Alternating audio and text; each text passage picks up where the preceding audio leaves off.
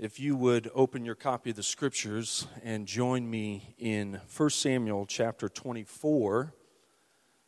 This morning we are going to look at three chapters in the book of Samuel. Chapter twenty-four, twenty-five, and twenty-six. Now, I don't know about you, but maybe as Joel was praying, you were thinking, what do, why do we pray for people in Albania? Do we know anybody there? Is our church supporting anybody there? Well, we pray for them because they are brothers and sisters in Christ. We pray for them because God has called us as His people to pray for our brothers and sisters in the Scriptures. Same reason that we gather together here as a body is to not just get something for ourselves, but to actually minister to the brothers and sisters who are here. And so by praying for churches around the world, for Christians around the world, even if we don't know them, we are actually just simply obeying God, which is exactly why we go through books like First Samuel and we work on studying passages of, passages of Scripture which teach us truths that uh, relate to all of us. So this morning, as we look through these chapters, I want you to just slow down a little bit in life, if you can, and just think for a moment with me what it is that God is trying to tell us from a really, really old book of the Bible. I mean, it's not even in the New Testament, right? As though the new is new and the old is old in our terms, in our phrases.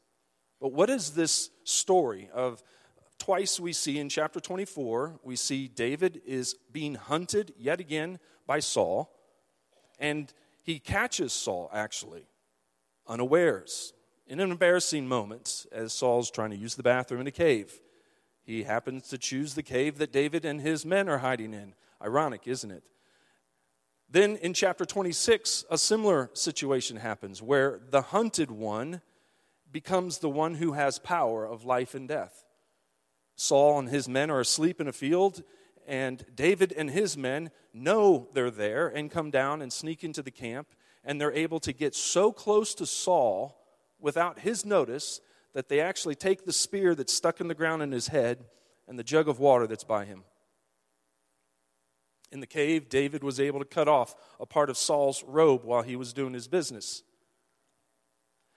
The point of what we're seeing here is that in First Samuel, the scales have somewhat tipped. David, chapter nineteen, is afraid of Saul, and he's running for his life. He actually left his house in the middle of night because his wife told him, "My dad is going to kill you. Not for anything you've done to me, but because he wants you dead. You need to leave." And from that time on, we see in chapter twenty, chapter twenty-one, twenty-two, and twenty-three, that David is this young, self-conscious young man who's just terrified by Saul chasing him. He doesn't know what to do. He goes to the priest at the tabernacle. He gets an old sword and some bread, and then he runs, and he goes and finds some other people to help him out, and it's just on and on. David is always reacting to situations. Saul is kind of driving this thing. And then it all changes in chapters twenty-four, twenty-five, and twenty-six. Because even though Saul is hunting David, it is David who now has the power of life and death. I want to just ask you a simple question. Maybe it's not simple. If you have an enemy, someone that is bullying you at school, someone that is harassing you at work or in the neighborhood, if there is someone that you would classify as an enemy, just picture them for a moment right now. What would you do to that person if you had the power to do anything to them? That's a scary thought, isn't it? Someone who has for years made your life a living nightmare. Abusive partner. Someone who's ripped you off and stolen things.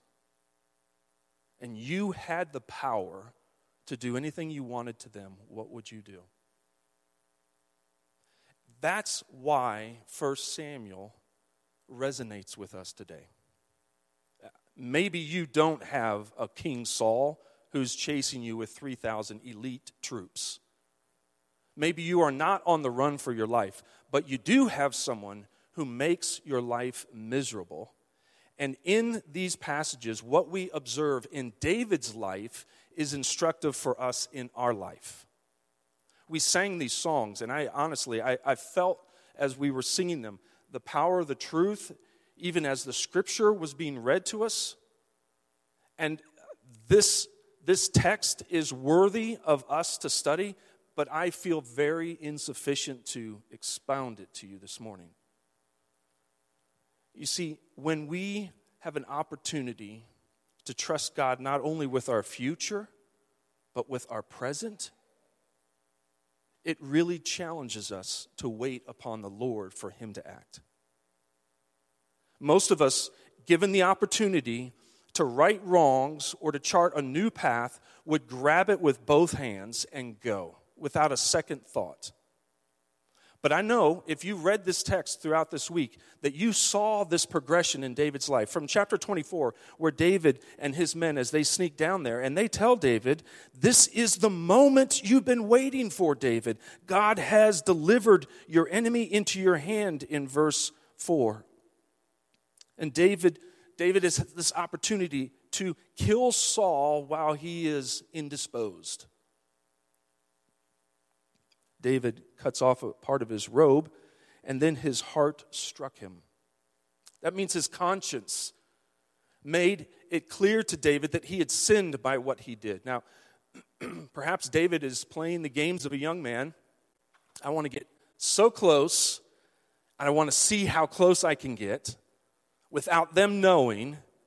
It's a little bit of a trophy. Some commentators think that by cutting off a part of the robe, David is actually symbolically saying, your authority as king has now been transferred to me.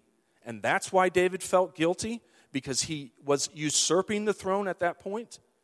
Either way, whether it was a prank or whether it was a purposeful, intentional understanding of a reality, David's heart said, you have sinned in what you did.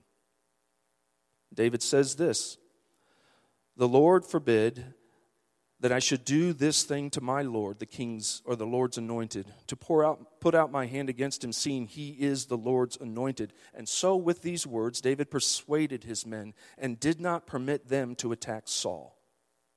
Now, if you go back to chapter twenty-six, we see that David, in a second opportunity to take Saul's life, actually expands on the reason why he should not do what he was offered to do. His soldiers said, this is the moment. Your enemy is right here in front of you. You can take him.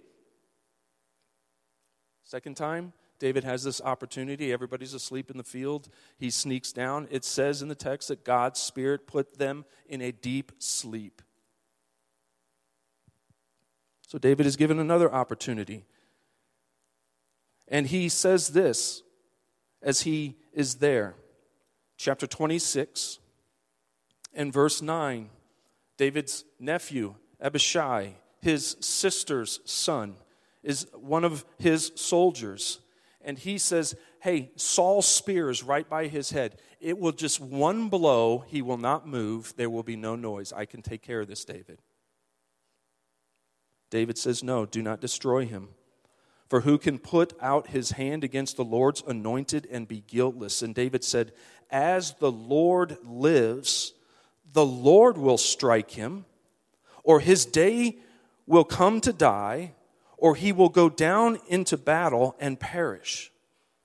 The Lord forbid that I should put out my hand against the Lord's anointed, but take now the spear that's at his head and the jar of water and let us go. So David adds a little extra in what he says to Abishai in verse ten.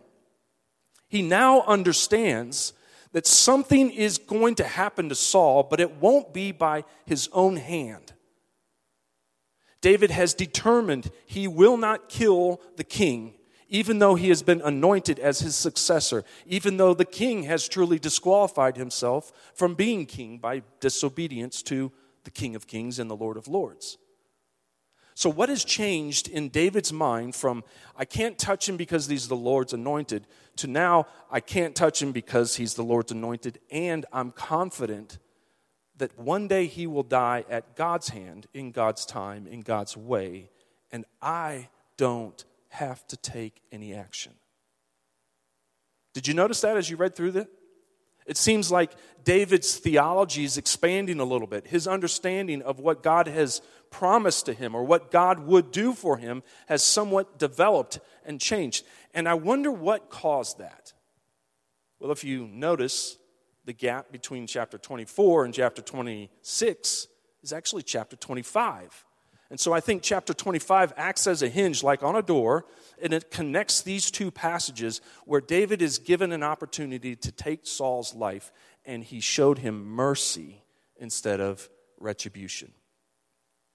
So let's dig into chapter twenty-five in our time this morning, and let's see what would be there that would change David so much so that not only would he say, I can't do it because God's got his hand on him, but that I am absolutely confident that God will himself take care of this. As you go to chapter twenty-five, we're told that Samuel died, and all Israel assembled and mourned for him. The time of the judges is over. The last of the judges has passed off the scene. Now it's just the man who anointed Israel's first two kings and established the monarchy. He is gone. And now all that Israel has left is the monarchy. And we've seen how well that's gone so far, right? So the question kind of, the reader would hear this and read this, and they would be like, okay, if Samuel's not there, who will hold the kings into check? Who will be the counselors to the king and help them when they get into dilemmas? How will this all take its place? Well, that's for us in another time, but that's just a little footnote there. And then the text goes on to say that David went down to the wilderness of Paran. We're introduced to a couple new characters in chapter twenty-five. It's no longer just about Saul and David. We're introduced to a man named Nabal, or that's his nickname that he goes by, maybe behind his back, and his wife Abigail. Now, these two characters couldn't be more imperfectly matched in marriage. Perhaps in all of the scriptures, you don't see a husband and wife introduced who are such a poor fit for one another. You see, as wise and beautiful as Abigail is, her counterpart, her husband, is a brute. He's contemptuous, he's argumentative, he's arrogant, he's mean, he's harsh. All the beauty and the wisdom that she possesses, it's like he has absolutely none of it. And then we see it played out. It's not the first time. Perhaps, well, hopefully none of us are dealing with this in our in our homes, right? Here we go. Nabal and has a lot of livestock, we're told in chapter twenty-five. He had a thousand goats and three thousand sheep. And at, there's a certain time of year when it's time to give the sheep a haircut. And it's a time of celebration. Uh, there's going to be a lot of work. There's going to be a lot of feasting that goes on. And David and his men, unbeknownst to Nabal or not, we don't know, they've been te- keeping watch over his sheep and his shepherds in the wilderness. They've made sure that uh, they're not attacked by any marauding parties that run through the area. There's not uh, an animal that's going to be coming and uh, wolves hunting the sheep, things like that. David and his men say, okay, this is the time where we would get compensation. And what's interesting for us to know is that this is not a unique situation. In that day and age, sheep shearing was a time of festivities, and if, if someone was benefiting the, the sheep owner, they would be compensated at this time of year and during this season. So David and his men, he coaches his young men. He says, I want to give you I want you to introduce yourself as my men, and I want you to uh, show some diplomacy in verse five and six of chapter twenty-five. I want you to say shalom to Nabal, and I want you to say shalom to Nabal's family, and shalom to all that he has. I want you to let him know that my heart for this man is peace be upon him, his family, and all that he has. And then in verse seven, I want you to begin a process of negotiation. It's kind of obscured in the English, but really what's taking place here is that David is saying, I have shown peace to you, I have protected your men and your livestock, and now I'm asking for you to show a little bit of kindness to us, whatever you have on hand. Notice that there's no demands made of a certain amount. David's not asking for X amount of dollars or X amount of food or sheep or whatever. And then he says in verse eight, tell him to check with your men if this is not true. And then he uses the language of your son, which is an invitation on David's part to say, hey, uh, Nabal, why don't we enter into a covenant relationship, you and I? Why, why don't we make this a little bit more of a permanent thing? I will, I will act as your son. I will take care of your sheep. I want to help you and be a blessing to you. As you look at verses nine through twenty-two of chapter twenty-five, we find out that Nabal, um, his nickname is Fool, and he played the fool in what he did and how he responded. He's not even willing to give David anything. He telegraphs his egotism in verse eleven. Now, we see seven times in the English Standard Version, the E S V, of which we preach out of here, he uses the word I or my seven times. And there's another time where it's implied. Let me just read this for you from verse eleven. Nabal says this, Who are, who is David? Who is the son of Jesse? Verse ten. There are many servants these days who are breaking away from their masters. Shall I take my bread and my water and my meat that I have killed for my shearers, and, implied, should I give it to men who come from I do not know where? This man says, there's no way you are going to get a thread from me, not a scrap, not a crumb. David's men return to tell him of this, and and and, and it's true. Nabal didn't ask David to do this. They had not negotiated in any terms. David took all this on himself while he was in the wilderness trying to preserve his own life. He's actually doing good to others. He, the heart of a shepherd we see that David has, where he's not benefiting from this. He's not taking sheep out of the flock to feed his men. He's not getting paid to do this. He's hoping that, that one day there will be some kind of compensation, but there are no guarantees. The issue isn't that Nabal said no to David. The issue is how he said it. When word gets back to David, we see quickly that he says, every man put on your sword. You don't even have to have code language to know what that means, right? Bad things are about to happen for Nabal and everyone in his household. And what's interesting is that as soon as David hears, he springs into action. This man will die today, and so will all the males in his house. And then we're introduced to that beautiful and wise wife, Abigail, yet again. Because in verses fourteen through twenty, one of Nabal's servants tells her exactly what had just happened, and he warns her, there is only going to be bad coming from this if you don't do something. And as soon as she hears, she springs into action, but she is acting in order to save her household. And ironically, even David. So let's look at verses twenty of chapter twenty-five. She re, she prepares all this food, a lot of it, in verses eighteen and nineteen. She sends people ahead of her, and she comes after them. And as soon as David comes down to the foothills of the mountain, and he's about ready to hit the flat land, that's when Abigail meets him. David has four hundred men with him, men who have weapons, men who are angry, men who have been treated poorly, and here stands one woman in front of them. This is just interesting on so many levels. And what does this woman do? As soon as she saw David, verse twenty-three, she hurried and got down from the donkey and fell before David on her face and bowed to the ground. She fell at his feet and said, On me alone, my Lord, be the guilt. Please let your servant speak in your ears and hear the words of your servant. She's just, she's not stalling. She's begging for time, and she's doing it in a way that she's showing David respect that Nabal did not do.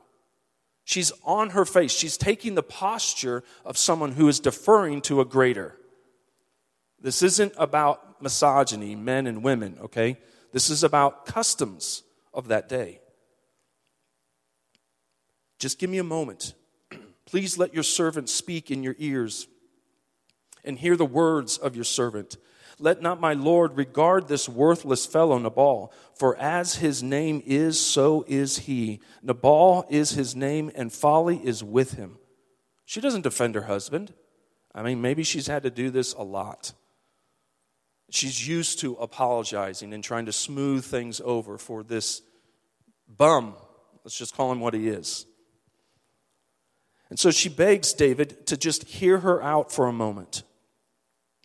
She's asking him to just pause and temper what he's about to do with what she wants to share with him. She doesn't defend her husband. She admits he is who he is. And then she says in verse twenty-six, "As the Lord lives and as your soul lives, because the Lord has restrained you from blood guilt and from saving with your own hand." Now that's interesting. This phrase, blood guilt and saving with your own hand, is repeated three times in this chapter. She's like, God has stopped you from shedding blood that was innocent. God stopped you from committing murder, David, which is the two opportunities that we saw he had in verse in chapter twenty-four and chapter twenty-six, right? He could have killed Saul as he used the bathroom. He could have killed Saul as he was sleeping. In both cases, that would have been murder because they weren't fighting in a battle. He would have killed him. Now he wants to murder a guy for disrespecting him. We'll get to how is it that David could justify this in a moment, because you just have to wrestle with this. If Saul is Lord's anointed and twice he's just dropped in his lap and he can't touch him, but this guy, this guy, no, he's not the Lord's anointed. I'm justified. Let's go, all four hundred of you. We're going to go kill him. I mean, how does David get that mad? Well, just a moment. Just hang on to that for a moment. So he says, she says to him that the Lord has preserved you from blood guilt and from saving with your own hand. And then she says, now let your enemies and those who seek to do evil to my Lord be as Nabal. And now let this present that your servant has brought to my Lord be given to the young men who follow my Lord. Please forgive the trespass of your servant, for the Lord will certainly make my Lord a sure house, because my Lord is fighting the battles of the Lord. And evil shall not be found in you as long as you live. If men rise up to pursue you and to seek your life, the life of my Lord shall be bound in the bundle of the living in the care of the Lord your God. And the lives of your enemies he shall sling out as from a hollow of a sling. And when the Lord has done according to all the good that he has spoken concerning you and has appointed you prince over Israel, my Lord shall have no cause of grief or pangs of conscience for having shed blood without cause, or for my Lord working salvation himself. And when the Lord has dealt well with my Lord, then remember your servant. You see wisdom here. She's not just brought a present with her. She's just not adopted the posture. She's also done so, so much more. She's an intercessor. She's taking responsibility for her husband upon herself. David, you don't understand. He is exactly what you think he is, but I didn't know your servants were there, or else I would have intervened. David, please listen to what I've got to say to you, because it means life and death, not just for Nabal, but for you, David. I'm worried about you when God does keep his promise, and he makes you king, and he gives you the power of life and death. I want you to have a clean conscience. She's also a supplicant, not just an intercessor. She's saying, please accept my gift in verse twenty-seven, and please forgive your servant. She's showing discernment and wisdom. She knew that the Lord, the Lord, Yahweh, would reward, establish, and protect David. And this is such a rich statement that she makes at the end of verse twenty-eight and twenty-nine. A sure house, that David was going to have an enduring dynasty. This doesn't even happen until way into Second Samuel that those promises are made by God to David. David is God's anointed, fighting God's battles. That's the word on the street in Hebron. That's what the Jews are thinking about David, that evil is not in him. We saw in chapters uh, seventeen that after he fought the uh, Goliath, in chapter eighteen, I'm sorry, he everything that David does is good in the sight of all Israel. She's, his character is known here in the far reaches of the nation of Israel, and his life is bound in the care of Yahweh. And she even uses this sling language as though she wants David to remember, just as God delivered you from the giant, just as you fought Israel's battle there, God will deliver you from all your enemies. And he will just throw them out like a rock flies out of a sling. So all these people seem to understand things about David. Both Saul and David, rec- or Saul and Abigail recognize that God's hand is on David. If you go back to chapter twenty-four, when Saul is told after he leaves the cave, David says, hey, you see this remnant of your robe? Look, look, look, there's a corner I cut off. That's how close you were to death. I spared you because you are the Lord's anointed, and I wanted you to know I have nothing against you. I'm not trying to kill you. All the things you're hearing about me, they're not true. I'm just asking you to leave me alone, please. Chapter twenty-six, a similar situation where David says, hey, again, I could have taken your life, but I didn't. I don't have animosity toward you. Why are you chasing me? I've done nothing wrong. Here's Abigail. She's put herself in harm's way. She's defenseless. She only has a moment to change her mind, but with her posture, her words, her gift, and her wisdom, and by calling forth David to think about the morality, the rightness of what he is intending to do, she actually saves her household. Her character stands in stark contrast to that of her husband. She brought an apology and a gift. She made a request for forgiveness. She gave him a legal and moral reminder. And her wise actions have basically, one woman standing against David and his four hundred men has brought David to a standstill. She's basically made it impossible for him to go through with his plans. I think what we see here in chapter twenty-five is a woman who is a precursor to Christ and his work. And here's what I mean about that. She was an intercessor. She stood between God and man, David and her husband. Jesus stands between God and man, right? He's interceding for sinners. We are, in the story, we are Nabals. We are fools because we've sinned with absolute recklessness against God. We don't care that we lie, steal, cheat, covet, commit adultery. We don't care that we're immoral or ruthless or proud or arrogant. Man, these are just the tools of our trade. It's the currency of our world. But we have sinned far greater against God than Nabal did against David.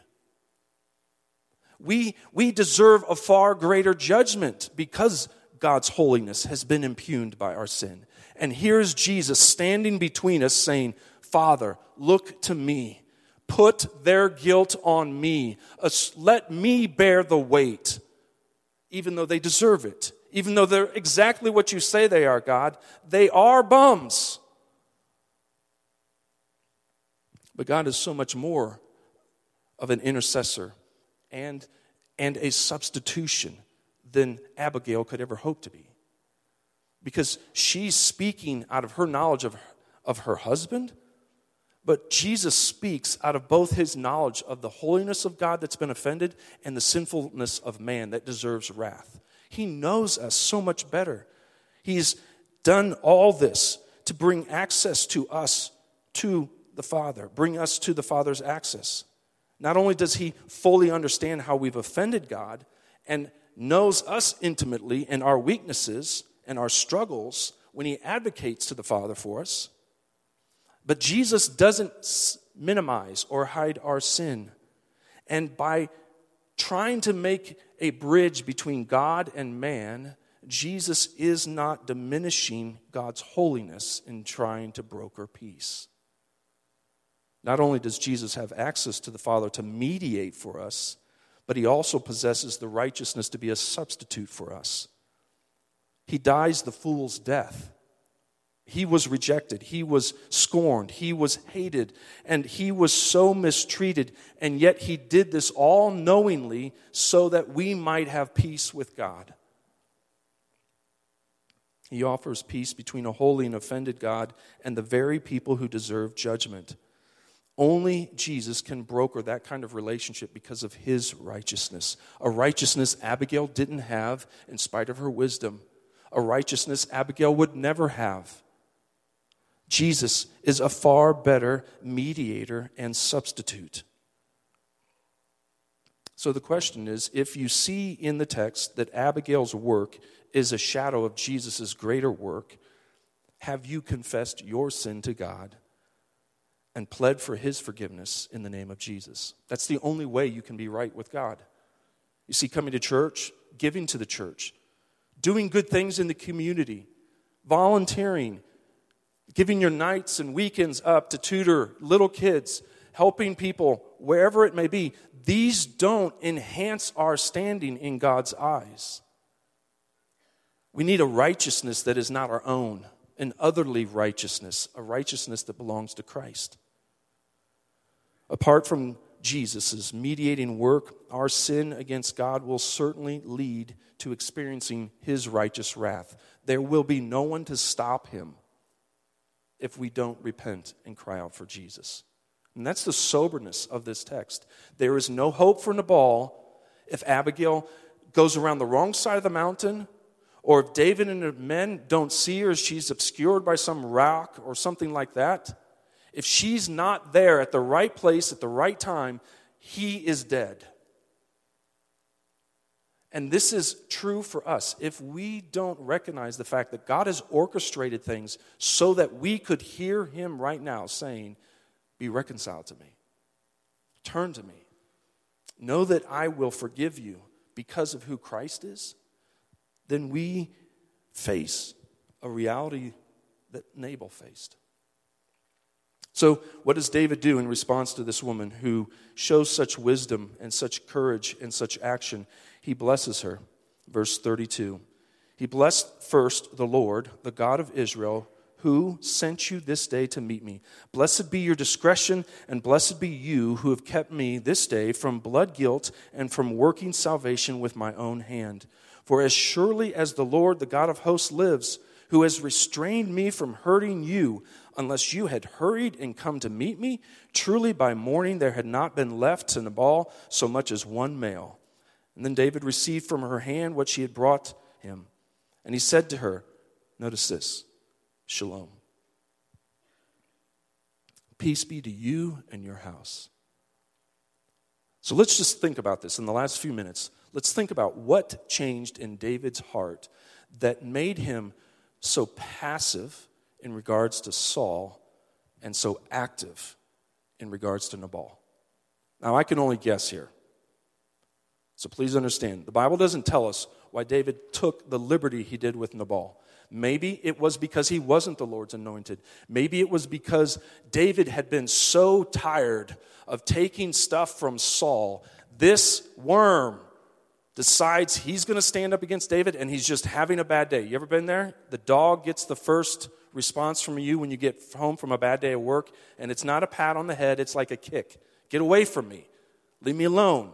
A rudeness to your wife or your kids. And you just had enough, and it's all going to come out upon them, right? Maybe that's what was going on here. Either way, what David had planned for Nabal was his death.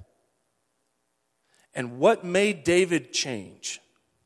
It was an understanding that just as he had to trust God with his own life in relationship to Saul, he had to trust God with his own life in relationship to his fellow man, Nabal. If David chose to take a life in murder, he would be guilty of that and therefore disqualified as being king. If David chose to take a life, he would then be saving himself, and no faith would be required on his part to wait upon the Lord. Something changed in David's mind from chapter twenty-four to chapter twenty-five, and it was this, I think. I think it was the wisdom of Abigail reminding David of promises God had made to him that connected him to just wait upon the Lord.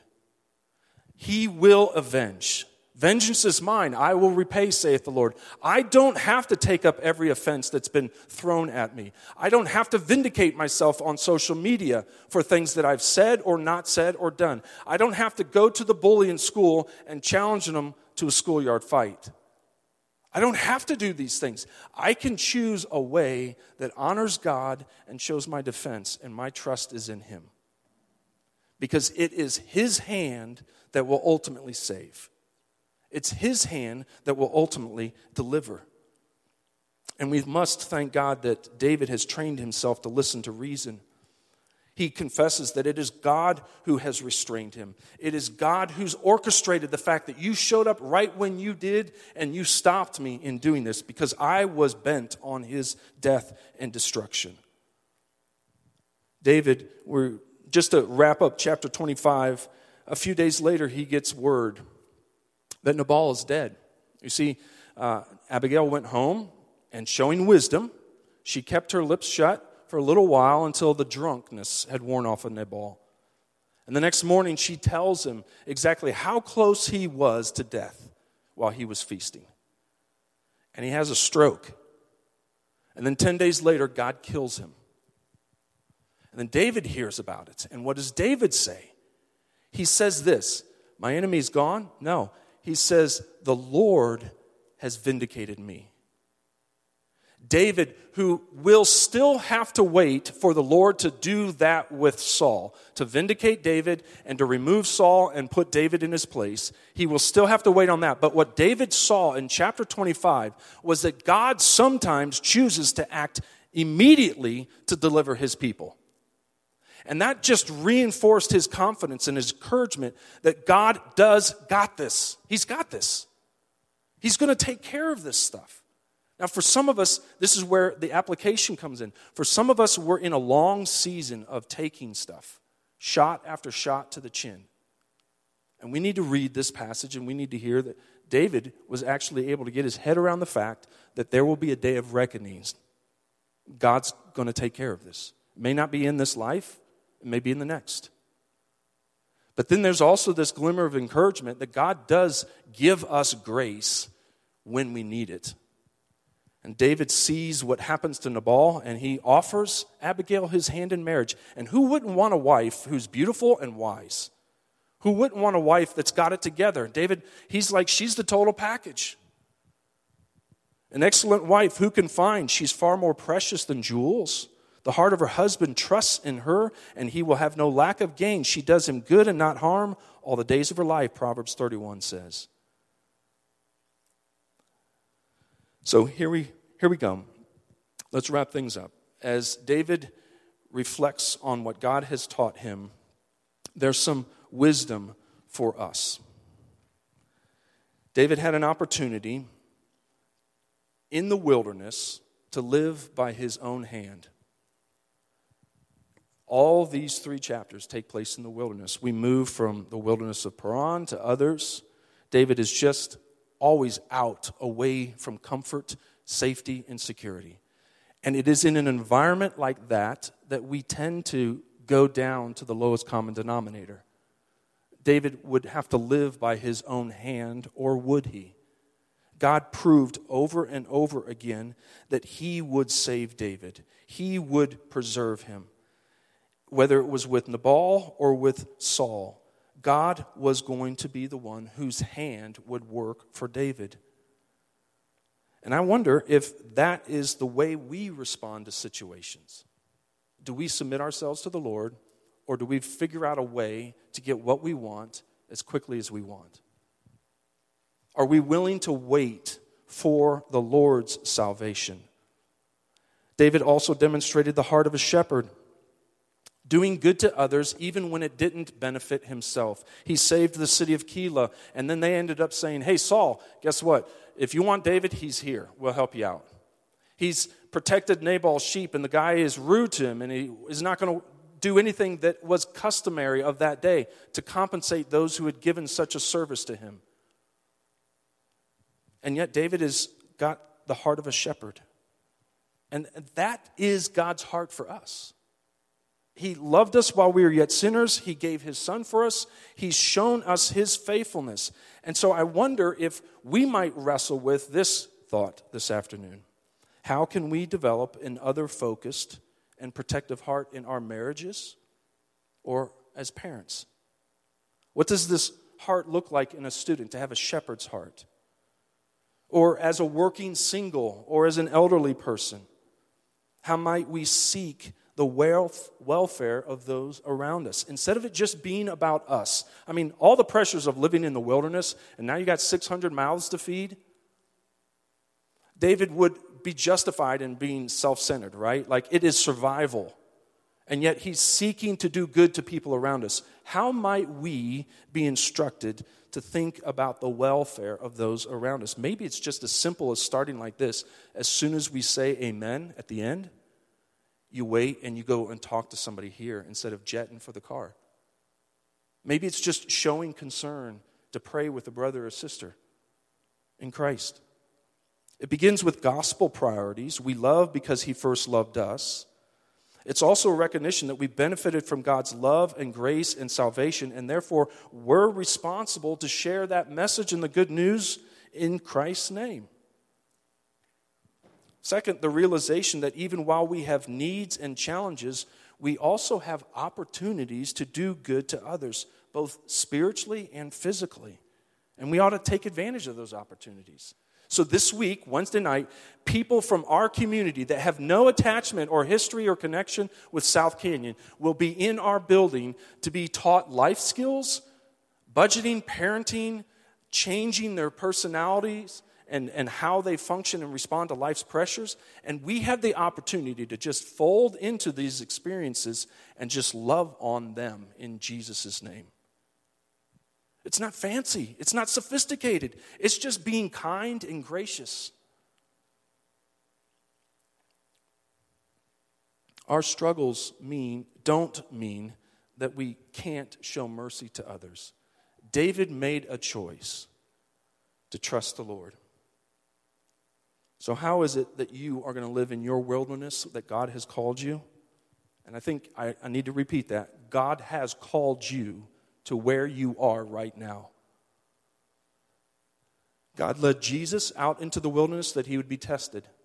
God has David in the wilderness, and it's proven that God has him there because God is providing and protecting him while he's there.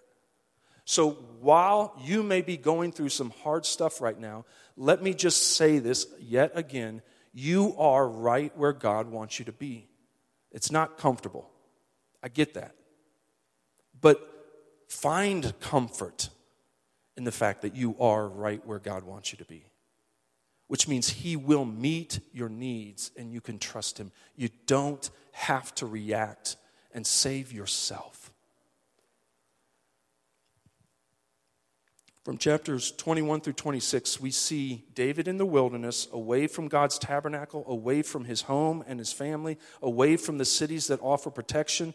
God often uses wilderness experiences in our lives to teach his people to trust him. And if you feel separated from God and his people, and you feel vulnerable because of what's taking place in your life, please talk to me or one of the elders. We'd be happy to sit down with you, to bring comfort to you as a Jonathan did, to speak wisdom into you as an Abigail did, to just meet physical needs. God wants you to trust him. He wants you to see that he alone can deliver. We want to run from times like this. We want the distractions Uh, of community, we want the distractions of worship and safety, but here you are in a time and a place that God has specifically put you so that you can learn to trust him for your good and his glory. the church is such an instrumental part. David says this in chapter twenty-six. He's like, Saul, if God has stirred you up to fight against me, I know that God will forgive me. But if men are stirring you up to hate me and try to kill me, then I pray that there would be a curse upon them, because what they're actually doing is they're driving me away from the church. They're driving me away from the place where God's name is known, both physically on the earth at that time in the tr- in the nation of Israel and at the tabernacle.